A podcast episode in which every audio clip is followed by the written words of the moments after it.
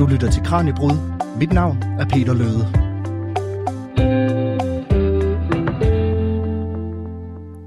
Har du nogensinde prøvet at være fanget i en zap-trap?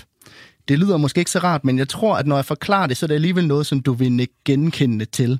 Det er nemlig et navn, som internettet har givet til den følelse, man har, når man sidder og shuffler lidt rundt på de her forskellige streamingkanaler, fordi du ved, du har lyst til at se et eller andet, men du ved bare ikke lige, hvad det skal være, og det kan jo være lidt en ond cirkel. Sådan har jeg det i hvert fald ofte der ved 8-tiden om aftenen, hvor jeg førhen zappede mellem forskellige tv-kanaler, så hopper jeg altså nu mellem streamingtjenester fra DR til Netflix til Viaplay til TV2, i håbet om, at der er et eller andet, der lige fanger mig i øjeblikket, et billede eller et klip, der lige hooker min interesse på en eller anden måde. Og for mig, så er det for så vidt ligegyldigt, om den endelige beslutning falder på DR TV eller på Netflix.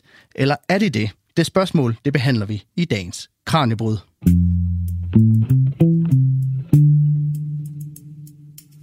Og det spørgsmål, det kan jeg jo snilt sende videre til dig, professor i medievidenskab Hanne Bruun. Er det fuldstændig ligegyldigt, om jeg ender med at se Netflix eller DR TV? Nej, altså det vil man ikke sige, set fra et public service-synspunkt. Der vil man sige, at det er centralt, at du i hvert fald indimellem bruger de danske tv-public service-institutioners tilbud, fordi det er tv, der er med en kulturpolitisk ambition. Det er produceret med en kulturpolitisk ambition i verden, fordi de skal bidrage til et demokrati og til informations- og ytringsfriheden for den enkelte borger i det demokrati, som vedkommende tilhører. Så det er ikke helt ligegyldigt, om man sidder i den der zap-trap alt for længe. Den skulle man helst blive hævet ud af. For seerne har jo fået meget mere kontrol, må vi jo sige. Det, du taler om, er jo et udtryk for en form for kontrol, selvom det også er en frustration. At man sidder der desperat og leder efter et eller andet, som man har lyst til at se, og ikke bare skal se, fordi det er det, der er. Altså, det er jo forskellen til i gamle dage. Og netop det her med den nye medievirkelighed, det er det, vi tager fat på i dag. Fordi hvordan udvikler public service sig i det nye medielandskab? For vi har aldrig haft så meget frihed, som vi har den dag i dag, når det kommer til at vælge, hvad vi gerne vil se i tv, og ikke mindst, hvornår. Så hvordan kan de her public service-medier som DR og TV2 blive ved med at leve op til deres demokratiske forpligtelser, når de ikke længere i samme grad kan styre programoversigten, som de kunne i gamle dage? Og hvad er det så for noget indhold, som de her platforme de lokker med, når du som mig sidder i sofaen og zapper mellem de forskellige streamingtjenester? Det er noget af det, som du blandt andet forsker i, Hanne Bruun, og som vi skal blive meget klogere på i dagens Kraniebrud. Velkommen til. Du lytter til Radio 4. Og inden vi dykker alt for meget ned i dit aktuelle forskningsprojekt, Hanne Bruun, så kunne jeg godt tænke mig at lige trykke pause og spole lidt tilbage og snakke lidt om, hvorfor det er så vigtigt at forstå, hvordan streamingtjenesterne præsenterer og prioriterer det indhold, som de prøver at få os hooked på. Altså, hvordan ser det generelt ud med tv-tiden i Danmark? Altså, danskerne er super glade for at streame. Vi er flittige brugere af de her subscription on-demand videotjenester, SVOD'er, som man kalder dem, som Netflix, Disney+ og HBO Max, de der store transnationale tjenester. Og det skyldes, at vi har en meget, meget stærk digital infrastruktur i Danmark. Det er meget let for folk at få gode forbindelser, det er relativt billigt, og de får derfor mulighed for at se de her indholdsleverandørers tilbud, uden de store problemer med deres internetforbindelse. De kan både gøre det og spille og være på nettet samtidig og den slags. Så det er jo afgørende, og det er anderledes andre steder i verden. Men i Norden og i Danmark har man prioriteret den her digitale infrastruktur ret højt, så folk har gode forbindelser. Det betyder selvfølgelig noget.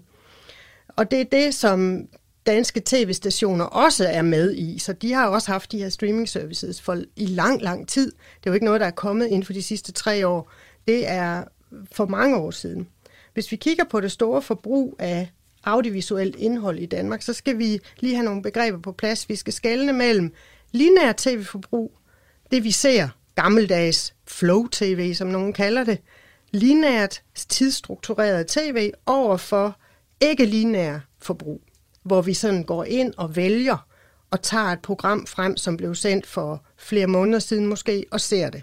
Så det er, ja. Så hvis man helt overordnet skal dele det op, så er det almindeligt gammeldags fjernsyn, hvor du tænder for kassen, og så ser, hvad der egentlig på nu, og så det, hvor du selv går ind og vælger, hvad du gerne vil se. Ja, og det kan du godt gøre fra en app på dit smart-tv.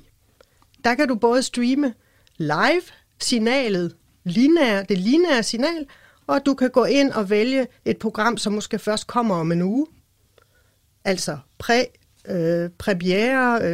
forpremiere på et eller andet, og så kan du finde noget gammelt. Så der kan du gøre begge dele, ikke? Så du kan se tv på to forskellige måder i dag. Det kunne man ikke så let i gamle dage. Der skulle man til at optage på en DVD-rekorder eller et eller andet. Du bliver jo nødt til at have et eller andet, hvor du kunne gemme noget på, for at tidsforskyde. Og det er en ny måde at bruge tv på, vi er i gang med at se her. Det forbrug, vi har på lineær tv i Danmark, er på 2 timer og 7 minutter fra 2021, sådan cirka. Det er et fald med en time fra 2010, hvor vi havde sådan en all-time high på 3 timer og 10 minutter. Og det var helt vildt højt for danske. Altså historisk set har danskere der ikke været sådan kæmpe storforbrugere af tv. I Europa er det helt anderledes. Der ligger gennemsnittet på 3 timer og 36 minutter for 21, ikke? Så de ligger altså meget højere i gennemsnit, end vi gør. Og det lineære forbrug er ret stabilt i Europa. Så der er store forskelle mellem landene på, hvordan det her udvikler sig.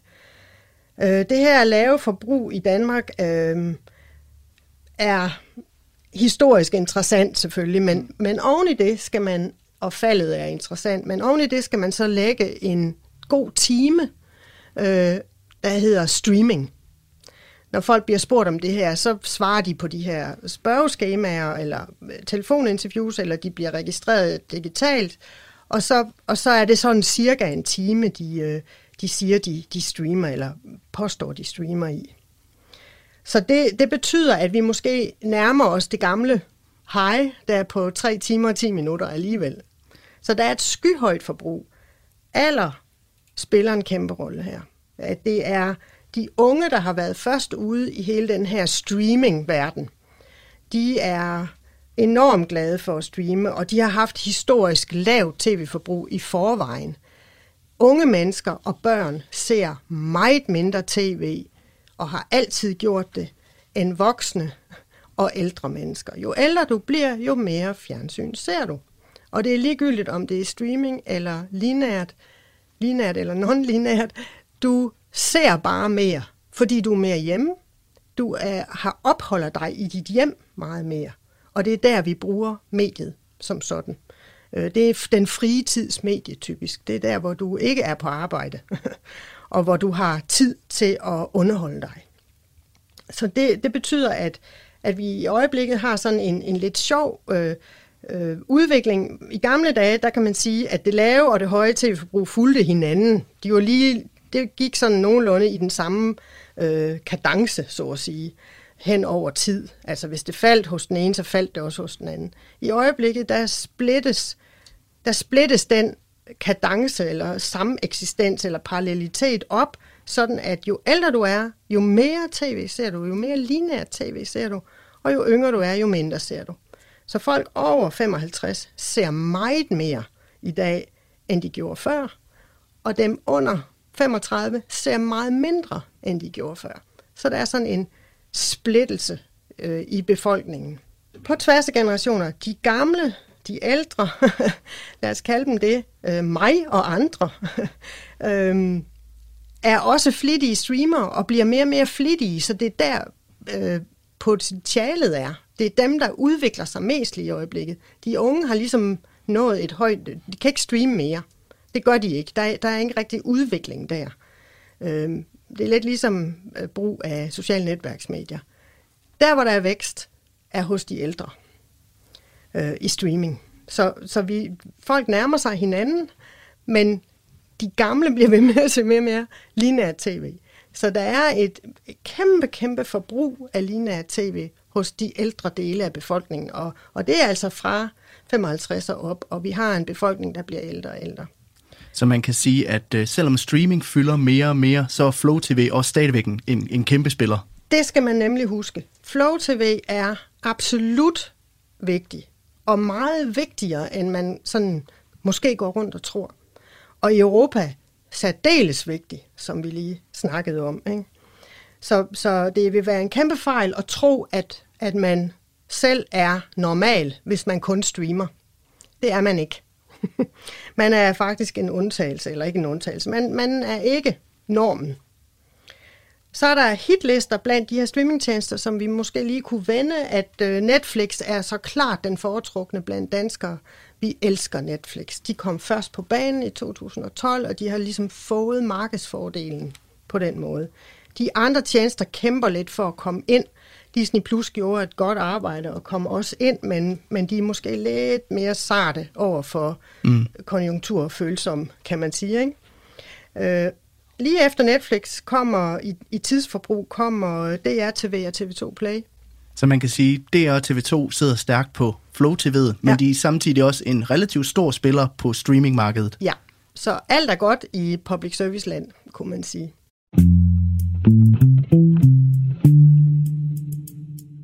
I dag i Kraniebrud, der ser vi nærmere på et begreb, som mange nok har hørt om, men måske ikke rigtig helt ved, hvad er. Nemlig public service. For når man hører ordene public service, så tænker mange nok tilbage på sådan noget som medieaftalen fra 2019, hvor netop det her public service-begreb jo var genstand for en stor mængde debat. Men hvad er public service egentlig, og hvilken funktion tjener det i samfundet? Det er det, vi skal se nærmere på nu. Min gæst i dag er Hanne Bruun, professor i medievidenskab ved Aarhus Universitet, og en af dem, der pt. Forsker i lige netop det her lidt flydende public service-begreb. Og jeg tænker, det er måske meget godt, vi lige dedikerer lidt tid til at diskutere, hvad public service reelt set er og ikke er, inden vi dykker dybere ned i din forskning. Måske skal vi starte med at lave en skillelinje mellem på den ene side det, man kalder public service-medier, og det, man kan kalde kommercielle medier. Hvad er det, der kendetegner sådan noget som DR og TV2 for eksempel? Altså DR TV2 er underlagt en række reguleringer, fordi public service er dybest set et ideal for, hvordan medierne skal tjene borgerne for at sikre dem et indhold, som kan støtte ytringsfrihed, informationsfrihed, så de kan blive til kompetente vælgere og borgere og kulturelle forbrugere i et samfund de deltager i, og demokrati, de tilhører. Og public service her i Danmark, det er jo fastsat ud fra det, der hedder paragraf 10 i serviceloven. Og lad os lige prøve at høre, hvordan den lyder. Den samlede public service virksomhed skal via fjernsyn, radio og internet eller lignende sikre den danske befolkning et bredt udbud af programmer og tjenester, omfattende nyhedsformidling, oplysning, undervisning, kunst og underholdning. Der skal i udbuddet tilstræbes kvalitet, alsidighed og mangfoldighed. Og netop når man hører den her paragraf, Hanne Bruun, altså, så er det jo enormt bredt defineret, ikke? Altså, hvorfor er det nødt til at være så bredt? Jamen, det er jo for, at vi undgår at få, hvad skal vi kalde det, gjort de her public service-medier til et instrument i en siddende regeringshånd. Det må de ikke blive. De skal tjene borgerne, de skal ikke tjene den politiske magt. De skal være uafhængige af den politiske magt, og de skal være uafhængige af økonomiske særinteresser. Særinteresser, står der. Så det prøver man at sikre ved hjælp af det, vi kalder armslængdeprincippet. Altså at man skyder nogen ind imellem, men dem, der skal udføre den her opgave, er ikke dem, der sidder med den politiske magt. Så der prøver man nogle gange desperat, nogle gange lykkes det, nogle gange gør det ikke, at få en ordentlig armslængde ind imellem den politiske magt og så medierne. Det, der kendetegner et demokrati, er jo, at vi har frie medier. Hvis vi ikke har frie medier, så kalder man det et diktatur. Så har vi Putin-tilstande, ikke? Eller noget, der ligner. Altså, at regeringsmagten bruger medierne i propaganda-issues og på den måde styrer politiske beslutninger.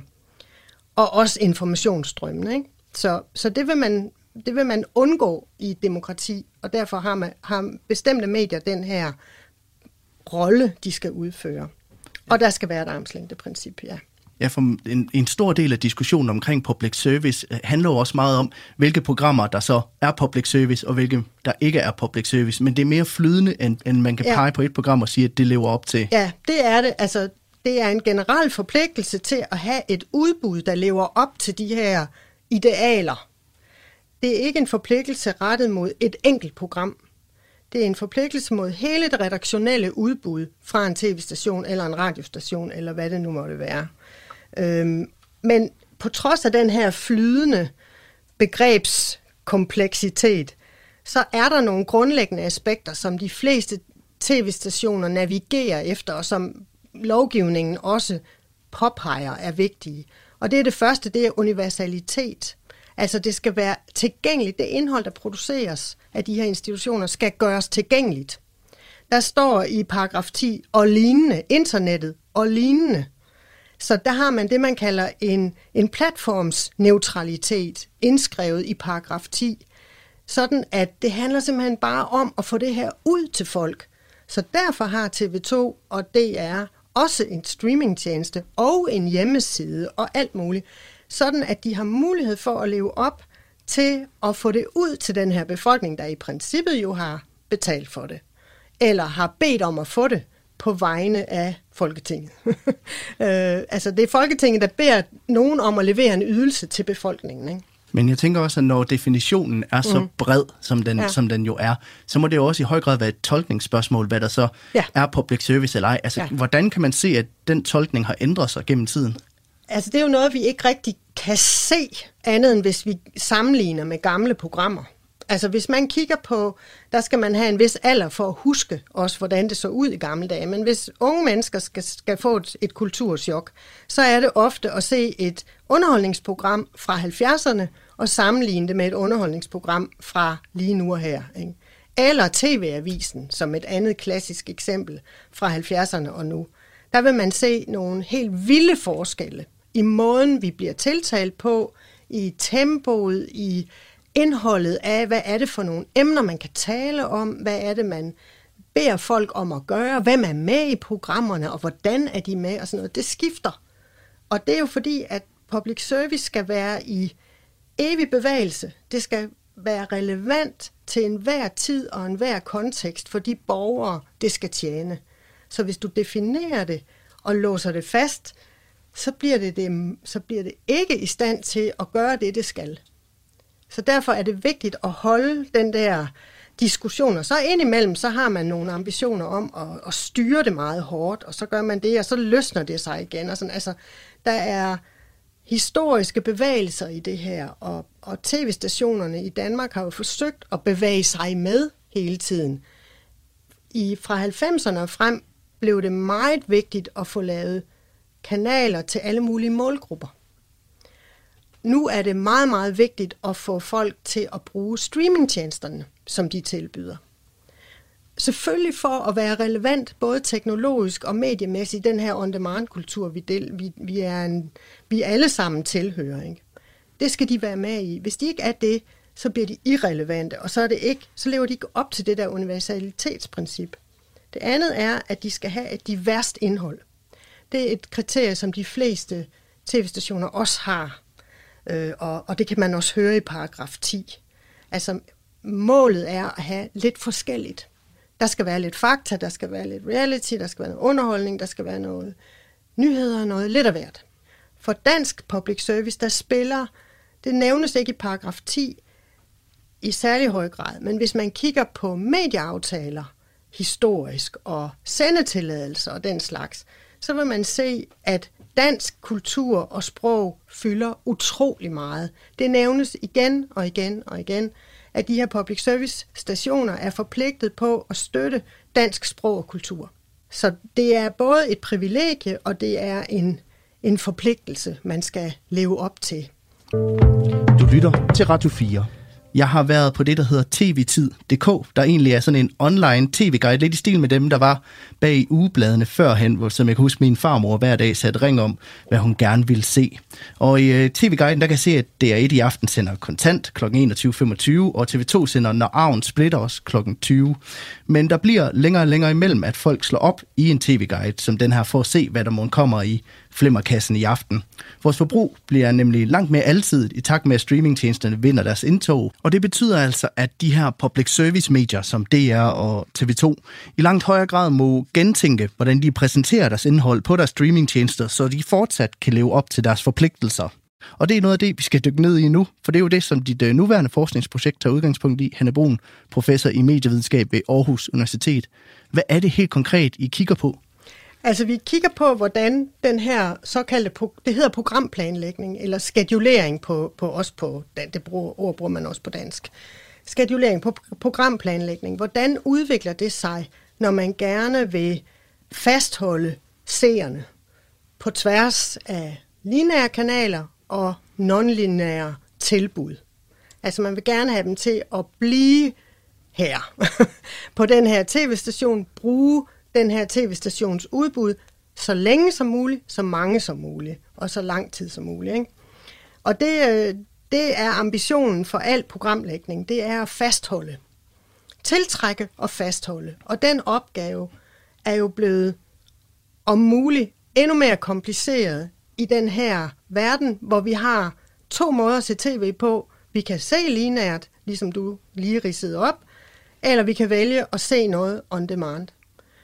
Og det kan vi gøre, eller non-lineært. Vi kan gøre det ved at se noget, som måske først kommer i næste ugegang, eller vi kan se noget, som allerede har været sendt.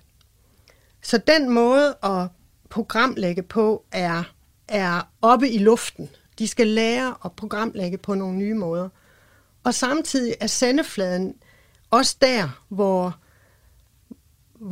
seerne kan kontaktes. Det er derfra, hvor vi faktisk får at vide, nu skal du være klar over, at der over på Charlie er sygeplejerskolen. Eller det er der, hvor vi får at vide, om 3 måneder kommer Carmen Køllers, eller sådan noget, ikke? Altså der er man i gang med at kommunikere med seerne, man siger god aften, man hilser på dem, de er anerkendt som tilstedeværende, og så det er også nogle kommunikative funktioner, som sendefladen skal udføre, og for TV2's vedkommende skal sendefladen også tjene penge. Det er der reklameblokkene er placeret, og de er placeret strategisk selvfølgelig, fordi de skal gerne have så mange seere som muligt. Der er en hel masse tal, de skal leve op til for at tjene de penge, de skal på TV2, for at annoncørerne overhovedet gider at annoncere på TV2. Så det handler i høj grad om at kortlægge, hvordan DR og TV2 de så prioriterer de her forskellige programmer, både på Flow TV, men også på deres streamingplatform. Hvad er det, vi kan lære af det? Altså, vi kan i hvert fald lære, at det er vanskeligt. Og det at guide folk er blevet en langt vanskeligere opgave. Det vi prøver på er at samle data ind på det lige nu. Vi har et projekt, der kører i 2 halvdele. Vi har et projekt, der handler om, hvad sendes der, og hvordan sendes det? Hvor er det henne? Hvor kommer hvad henne? Og hvordan bliver det distribueret ud, publiceret til publikum? Og den anden del af projektet handler om at finde ud af, hvordan den produktionskultur, der er blandt de her folk, der schedulerer eller programplanlægger, udvikler sig. Hvad lærer de om publikum?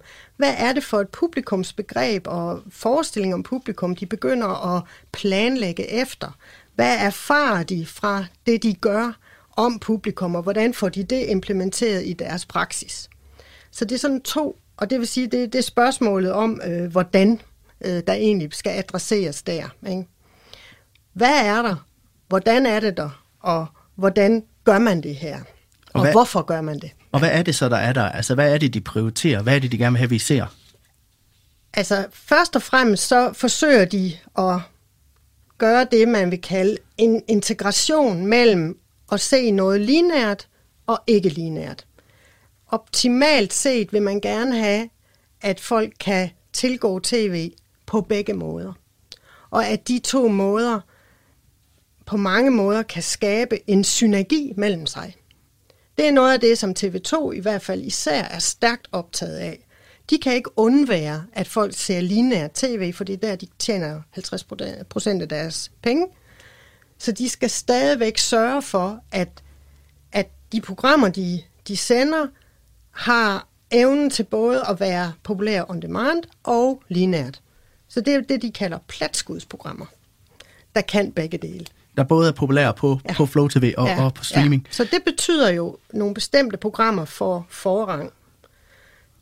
Vi kan se, at det er dansk fiktion. Alt dansk indhold er klart det vigtigste. Og det var det også i gamle dage. Det minder på mange måder om, sådan som tv altid har været. Danskerne vil se dansk tv om danskere i Danmark, om danske problemer. Sådan er det. Og det er ikke anderledes på de her 2 streamingtjenester, som DR og TV2 har. Det er det samme, vi kan se igen.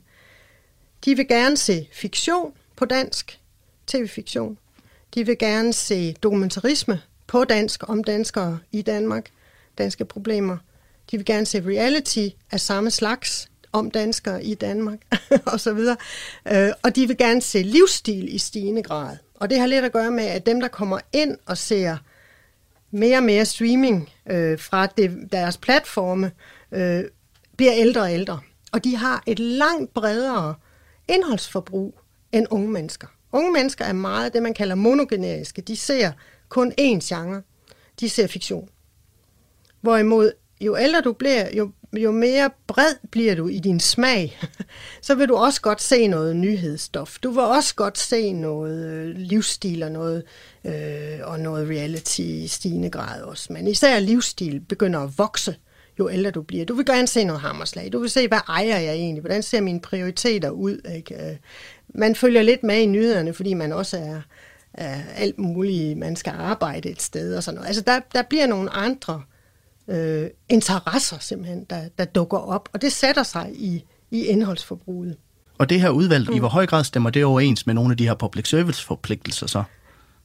Altså det sjove er, at det stemmer ret godt overens. Og det er selvfølgelig et mix mellem, at det her bliver formet af tv-stationerne og af deres interesser. De tilbyder det, de synes, de får, der er vigtigst, og det, de har betalt kassen for at få produceret, vil de jo selvfølgelig gerne have, at seerne ser.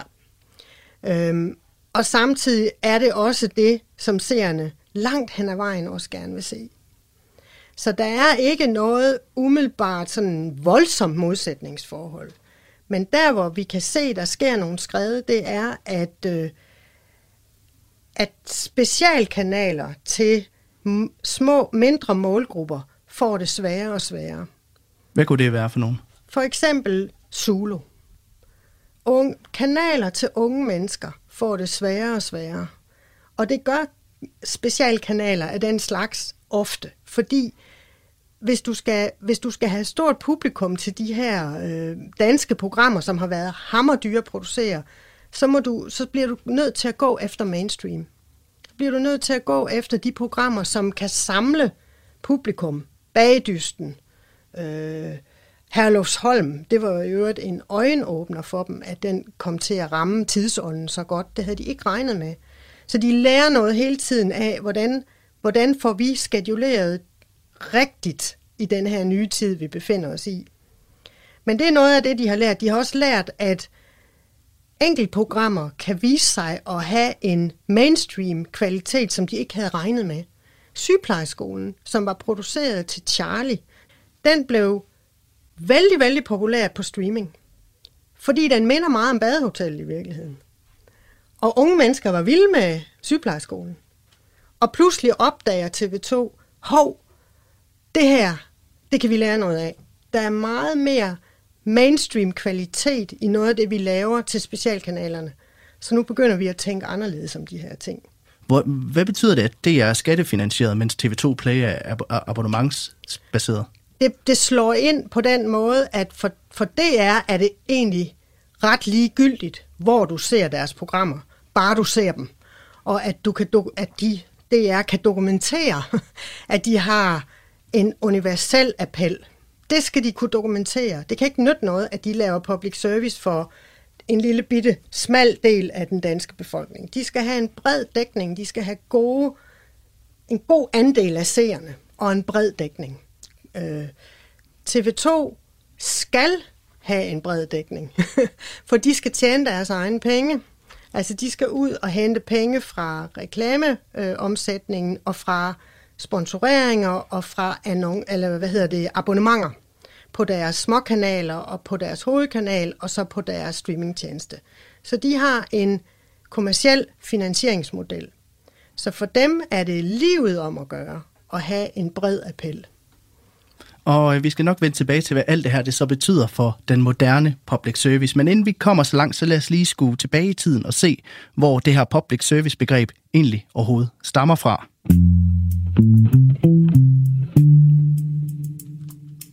I dag i Kraniebrud her på Radio 4, der handler det om public service. Et begreb, der har været genstand for meget debat og diskussion gennem tiden, men som vi talte om tidligere i programmet, også er enormt bredt defineret. Og public service herhjemme i Danmark er en næsten 100 år gammel tradition, der blev født, da DR for første gang gik i luften i 1925 under navnet Statsradiofonien. Min kollega Maja Jensen præsenterer her et overblik over, hvordan forståelsen af public service har udviklet sig siden 1920'erne.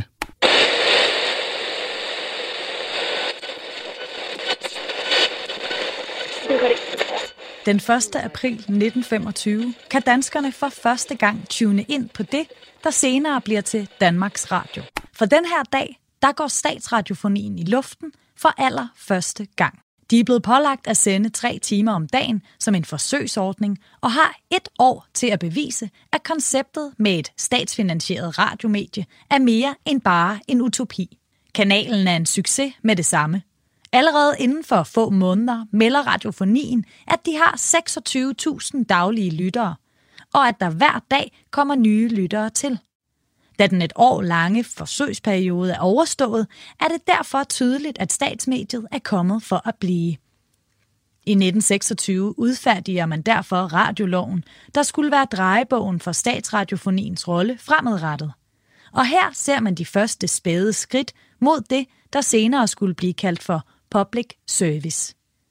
Statsradiofonien bliver nemlig pålagt at sprede programmer til befolkningen af alsidig, kulturel og oplysende art. Og så skal stationen være uafhængig af økonomiske og partipolitiske interesser. Den danske statsradiofoni er på det her tidspunkt bare en i rækken af offentlige monopolmedier, der går i æteren rundt om i Europa. I flere af vores nabolande går nye stationer i luften, der skal være nationens stemme, som det blev udtrykt. Dog er der stor forskel på, hvordan den opgave bliver fortolket. I Skandinavien mener man for eksempel, at statsmedierne bør tilstræbe at være politisk uafhængige, mens man i andre lande, for eksempel Frankrig, i højere grad bruger medierne som talerør for regeringen. Fælles for dem alle er dog, at statsmedierne har til hensigt at fremme demokratiet.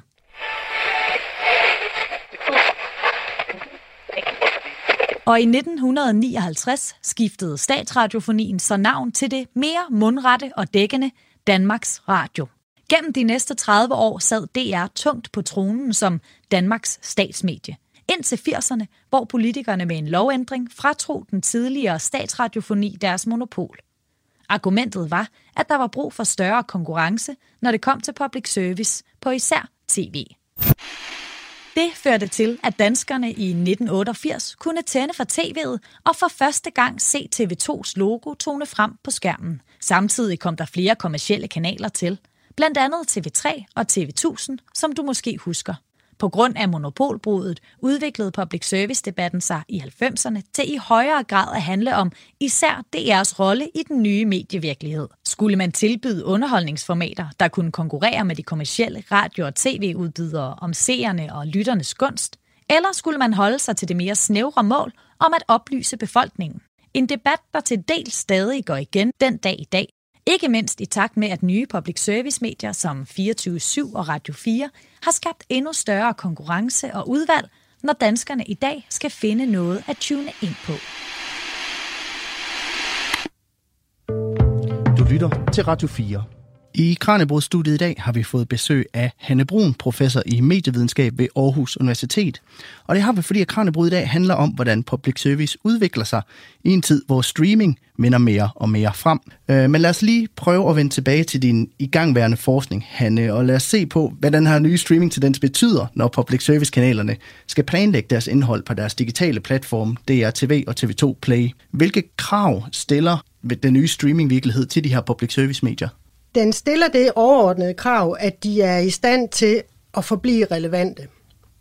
Og som vi snakkede om i starten af udsendelsen, så går det egentlig i Danmark i hvert fald ganske glimrende for både DR og TV2. De har fat i den danske befolkning, men det skal de jo også forblive. De skal blive ved med at have det, fordi det er deres kulturpolitiske,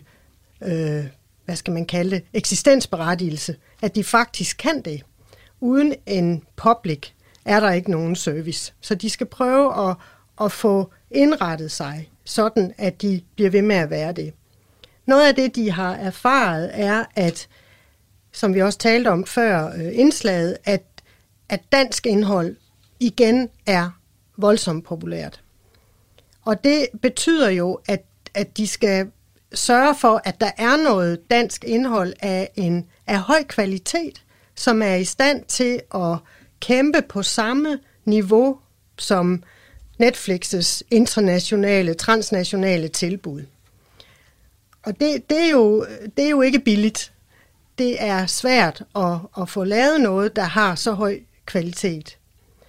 Men det kæmper de med, og det forsøger de jo også at gøre, så godt som de nu kan. De har nogle fordele, der handler om, at de faktisk er tættere på modtagerne end de store internationale streamingtjenester. Altså de er BVOD'er, som man kalder det, Broadcaster Video On Demand tjenester. Det vil sige, at de har en national erfaring, de er tættere på en specifik befolkning, de kender den specifikke befolknings smag og kultur og rytmer, hverdagslivsrytmer. De ved, at i Danmark går kvinderne på arbejde, så der er ingen børn hjemme i dagtimerne. De ved, hvornår der er højtider, og hvad det er for nogle sportsgrene, danskerne elsker. For eksempel cykling er kæmpestort i Danmark, og håndbold er kæmpestort i Danmark. Det fylder måske ikke det samme andre steder i verden, ikke? Så der er en viden om publikum og borgerne, som de prøver at vende til deres fordel i øjeblikket. Og vi kan se, at aktualitetsprogrammer, fakta i det hele taget, fylder rigtig meget. Både som det altid har gjort i primetime på lineære kanaler, men det fylder også rigtig meget på forsiden af de her streamingtjenester, de har, DR TV og TV2 Play. Og det fylder mere og mere. Der bliver mere vægt på nyheder, live-signaler til forskellige begivenheder og den slags. Og man er langt mere en dynamisk tjeneste, men hvis der bliver udskrevet et valg, så vil vi se det også på streamingtjenesten. Sådan noget vil ikke ske på Netflix, eller af gode grunde. Hvad skulle de gøre det for? Altså, det er simpelthen noget andet. Så BVOD'ernes særenhed er under udvikling i øjeblikket. Jeg tror, det er det, vi kommer til at se mere og mere, at man bliver bedre til at programlægge og skedulere relevant til specifikke befolkninger, med baggrund i, at man har den her viden fra at være en broadcaster. Og lad os prøve for en stund at rette blikket væk fra public service-kanalerne for at blive klogere på, hvad det er, de er op imod på det her marked. Mads Tommerup Møller Andersen forsker i streamingtjenester, og ham talte med forud for programmet. Og han fortæller, at der er nogle klare overlap mellem det indhold, som f.eks. Netflix tilbyder, og det, man ser på DR TV og TV2 Play. For det er reality og fiktion, der er i højsædet, når f.eks. Netflix skal få krogen i os. Men der er to klare punkter, hvor Netflix og Viaplay adskiller sig fra public service-tjenesterne. Der er meget amerikansk, altså det er amerikanske film, amerikanske serier, er noget af det, du ser rigtig meget af. Og det er klart, der kan de udnytte, at de ikke har de samme forpligtelser, sådan rent kulturelt og politisk, som DR og TV2 har. Jeg tror, hvis de begyndte at fremture med streamingtjenester med så meget amerikansk indhold, så vil der komme en politisk reaktion. For det er rigtig meget amerikansk indhold, der du finder på de her to tjenester via på Netflix. Selvfølgelig især Netflix, på grund af det amerikanske ophav, men du finder faktisk også rigtig, rigtig meget amerikansk indhold på Viaplay. Og internationalt indhold i hele taget, der er jo ikke kun... altså Netflix får jo produceret enormt mange lokale ting, og det kan man godt se inde på tjenesten, at det bliver et samsurium af alle mulige små lokale specialiteter, som de så tilbyder til en bred skare. Så på den måde er det jo også et vindue ind til andre kulturer, hvis man ellers går langt nok ned i kataloget, langt nok ind i tjenesten til at finde de ting. Men hvis man så scroller ned over forsiden på Viaplay eller på Netflix, hvad er det så for nogle kriterier, som de ligesom bedømmer efter, når de skal vælge, hvad for noget indhold de gerne vil præsentere for brugeren? Jamen, de er begge to glade for det her originals-begreb. Om det så er Viaplay Originals eller Netflix Originals, så er de meget glade for at visuelt vise, at de har noget eksklusivt, du kun kan få på den her tjeneste, og derfor skal du beholde dit abonnement. Og det er måske særligt for Netflix nogle titler, som folk kan genkende til, som er eksklusive for dem, og som de vil sørge for, at du kun kan få der, såsom Stranger Things. Viaplay prøver at gøre noget af det samme, men og har sådan set også fået produceret nogle eksklusive fiktionsserier i forskellige skandinaviske lande. Men det tyder umiddelbart på, at det måske ikke nødvendigvis er det, der er det allermest sigtige indhold derinde. Ja, for man kan også sige, at i modsætning til DR og TV2, så er Netflix og Viaplay jo i højere grad altså kommercielle kanaler. Altså de skal tjene penge på brugeren. Det skal de jo ikke på DRTV. Hvad betyder det for det indhold, som de her platforme vælger at udbyde? Jamen, de er meget op for det, der hedder churn, det vil sige mængden af brugere, der opsiger deres abonnementer. Så de er bevidst om, at mængden af folk på vej ud af butikken og mængden af folk på vej ind i butikken skal ligesom opveje hinanden helst, ellers så er tjenesten jo for nedadgående. Så de er nødt til at sørge for, at der er noget nyt, noget interessant 365 dage om året. Ellers så kan de ret hurtigt begynde at aflæse det på deres abonnenttal.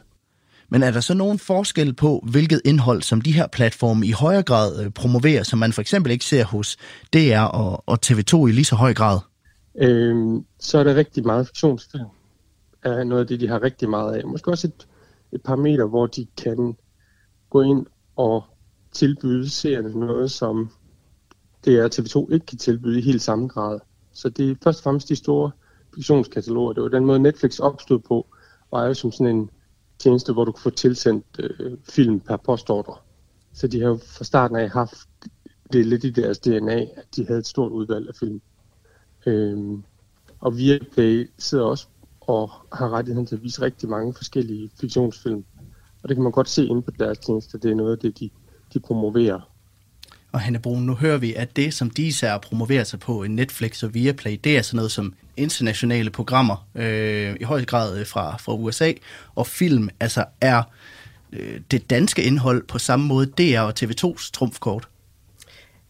Ja, det kan man sige. Altså det er det, de skal leve af, det er det, de skal gøre sig særlige ved hjælp af. Og det er jo det, de på alle måder forsøger at gøre. Også fordi, at det internationale indhold er faldet i værdi. Fordi det er ligesom taget af nogle andre. Man kan ikke købe Stranger Things, som eksempel, ikke? På et senere tidspunkt, og så sende det med god mening. Den er sendt. Den har været ude i befolkningen. Så man skal til at ræbe sejlene, hvad det angår. Det, som TV3 i gamle dage levede af, var jo at sende amerikansk indhold på det almindelige tv. Det kan de ikke i samme grad mere, fordi den banehalvdel er taget. Så man skal til at finde ud af, hvad gør man så? Hvad er det så for noget indhold, man skal prøve at producere? Men hvorfor er det overhovedet vigtigt, at public service-medier som DR og TV2 går ind og prøver at tage en bid af det her marked? Altså burde de ikke bare holde sig til at lave public service, og så må man tage det, hvis man vil have det? Det er public service. At prøve at få folk til at se dansk indhold på forskellige måder. Der er selvfølgelig der er et kriterie omkring kvalitet i forhold til public service, som vi måske også lige skal vende, at man har en ambition om, at der skal være et indhold, som er risikovilligt. Altså man kan ikke bare blive ved med at sende 10.000 afsnit af en eller anden sitcom. Man bliver nødt til at forny sig. Man skal turde tage chancer. Man skal turde og versionere et eller andet format, man har købt fra USA. Eller sådan. Altså, man skal prøve at forny sig og få at være med til at være relevant hele tiden i den medieverden, som borgerne er i. Fordi de er jo i gang med at se alt muligt andet. Så hvis man ikke forbliver relevant og i dialog med den medieverden, som borgerne er en del af, så dør man. Så er man ikke en service for noget public. Så er man måske bare en service, som ingen gider at have, eller man står helt ved siden af sit publikum. Så det er vigtigt, at man hele tiden prøver at være i dialog med det publikum. Og så har man måske nogle lidt særlige krav om journalistisk høj standard og etisk høj standard, som andre kommercielle medier typisk ikke i samme grad har som rettesnor. Men nu nævnte du det her med, at man også skal søge grænsen på en eller anden måde. Altså betyder det også, at sådan nogen som DR og TV2, fordi at de har de her public service-midler, de bedre kan tillade sig at tage chancer, som måske ikke giver et afkast, hvor Netflix jo skal tjene penge i sidste ende på det, de laver? Altså det vil man sige, at det kan man godt nikke ja til. Fordi hvis du snakker med produktionsbranchen i Danmark, som som leverer indholdet på bestilling til TV2, så siger de, at TV2 er en skøn kunde, fordi de netop er risikovillige. De er ikke bange for at tage risici, og det er heller ikke i samme grad, som en kommerciel spiller vil være. Fordi de faktisk skal være risikovillige, så bliver det de får lavet for dem, lidt sådan en test på, jamen hvad spiller godt her? Altså er det her format, vi har udviklet i det her produktionsselskab, egentlig et format, der vil kunne gå mainstream? Hvis det kan det, er det mange penge værd. Så hvis de kan få de her public service institutioner til at være med til at teste sådan noget af, så er det bare rigtig godt. Så de vil meget gerne have de her tv-stationer som kunder, som store kunder, fordi det er faktisk en kommerciel god idé. Du lytter til Radio 4. Dagens Kraniebrud begynder så småt at gå på held. I dag der har det handlet om indholdet på de streamingkanaler, som DR og TV2 de udbyder.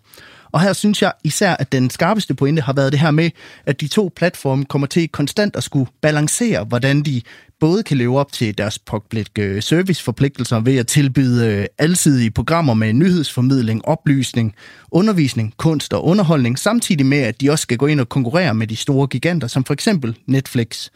Men inden vi runder det hele af, så vil jeg gerne kigge lidt nærmere på det næste skridt i din forskning, Hanne Bruun, professor i medievidenskab ved Aarhus Universitet. For forhåbentlig, så får du snart lov at skue endnu bredere ud, og ikke kun undersøge indhold på public service-tjenesterne i Danmark, men faktisk i hele Europa. Hvad kan vi lære af det?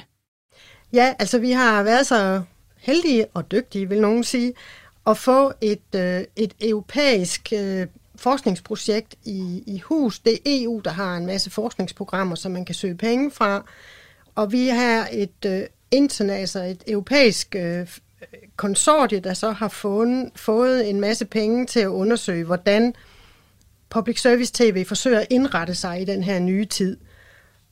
Og det er lande som Belgien og Storbritannien, Italien, Polen, Danmark og Kanada er med i den her undersøgelse. Og Kanada er med, selvom det jo ikke er et europæisk land, men de har ligesom europæiske lande en meget stærk public service tradition. Til forskel fra USA, som de jo ligger klods op af, som ikke har noget, der ligner sådan en tradition, så har man i Canada en mere europæisk tradition for at indrette sine mediesystemer. Så der skal vi prøve at lave en analyse af, hvordan publiceringsstrategierne udvikler sig i de her europæiske lande, med meget forskellige befolkninger, med meget forskellige reguleringssystemer, med public service-medier, men som er forpligtet på lidt forskellige måder, og med nogle forskellige arbejdsvilkår og finansieringsformer, og hvad ved jeg. Så det er det, der er ideen at se og sammenligne. Der er meget lidt komparativ forskning i Europa, og det er det, som der har været et EU, eller et EU-finansieret forskningsprogram, der har forsøgt at få skabt lidt mere af den slags. Og programmet begynder så småt at gå på held her i dag. Hanne Bruun, jeg kunne godt tænke mig at høre helt til sidst. Nu hører vi det her med, at public service jo er en organisme, og vi har talt om, hvordan det har ændret sig gennem tiden, og hvordan der også kommer nogle nye krav til public service. Men hvad kommer man til at skulle være opmærksom på med hensyn til public service i en streamingtid? Det, jeg synes, der er fokus på i øjeblikket, det er publiceringsstrategier. Og det er derfor, vi også interesserer os for det. Altså det er det, der er altafgørende. Hvordan får man tilrettelagt et tilbud, som bliver synligt for publikum at vælge? Så visibility, som det hedder på nydansk, eller synliggørelse af det vigtige indhold, er svært i dag, fordi der er den her store konkurrence, og fordi til forskel fra de lineære kanaler, hvor man ligesom kan vise, hvad der kommer, og rumme rigtig meget, så er det sådan streaming hjemmesider jo bitte små, og der kan ikke være ret meget synliggjort på det der øverste niveau, hvor karusellen kører. Så der bliver en udfordring omkring synliggørelse af indholdet. Hanne Bruun, professor i medievidenskab ved Aarhus Universitet. Det blev alt, hvad vi når i dagens Kraniebrud. Du lytter til Radio 4. Det var dagens udsendelse af Kraniebrud. Tusind tak, fordi at du lyttede med. Programmet er produceret af Videnslyd for Radio 4.